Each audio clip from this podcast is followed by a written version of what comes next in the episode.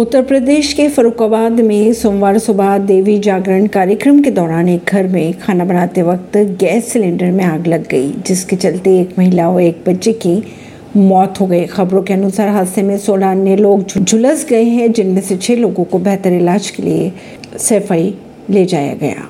Jharkhand police ने मुठभेड़ में पाँच नक्सलियों को किया ढेर, दो के सिर पर था 25-25 लाख रुपए का इनाम।